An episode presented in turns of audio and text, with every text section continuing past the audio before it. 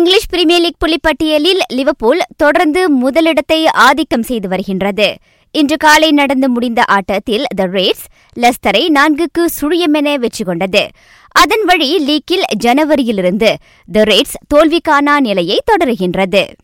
மேலும் ஒரு ஆட்டத்தில் மான்செஸ்டர் யுனைடெட் நான்குக்கு ஒன்று என தனது சொந்த இடத்தில் நியூகாசலை வீழ்த்தியது. ஆந்தனி மார்ஷல் இரு கோல்களை அடித்தார். மேலும் இரு கோல்களை மேசன் கிரீன்வுட்டும் மார்க்கஸ் ரஷ்வர்ட்டும் புகுத்தினர். ஆர்சனல் பான்மத்துடன் ஒன்றுக்கு ஒன்று என சமநிலை மட்டுமே கண்டது. புதிய நிர்வாகி மிக்கேல் அர்த்தேதாவின் கீழ் த கன்னஸ் களமிறங்கிய முதலாவது ஆட்டம் அதுவாகும். சவுதாம்தனை சந்தித்த செல்சிக்கு நிலைமை சாதகமாக அமையவில்லை. அது சுழியத்திற்கு இரண்டு என தோல்வி கண்டது. ஏனைய சில ஆட்டங்களில் தொட்டனம் இரண்டு பிரைட்டன் ஒன்று. ஷெஃபில் யுனைடெட் ஒன்று வாட்ஃபர்ட் ஒன்று அவர்டன் ஒன்று பெர்ன்லி சுழியம் ஆஸ்டன் வில்லா ஒன்று நாரிச் சுழியம் கிறிஸ்டல் பேலஸ் இரண்டு வெசாம் ஒன்று.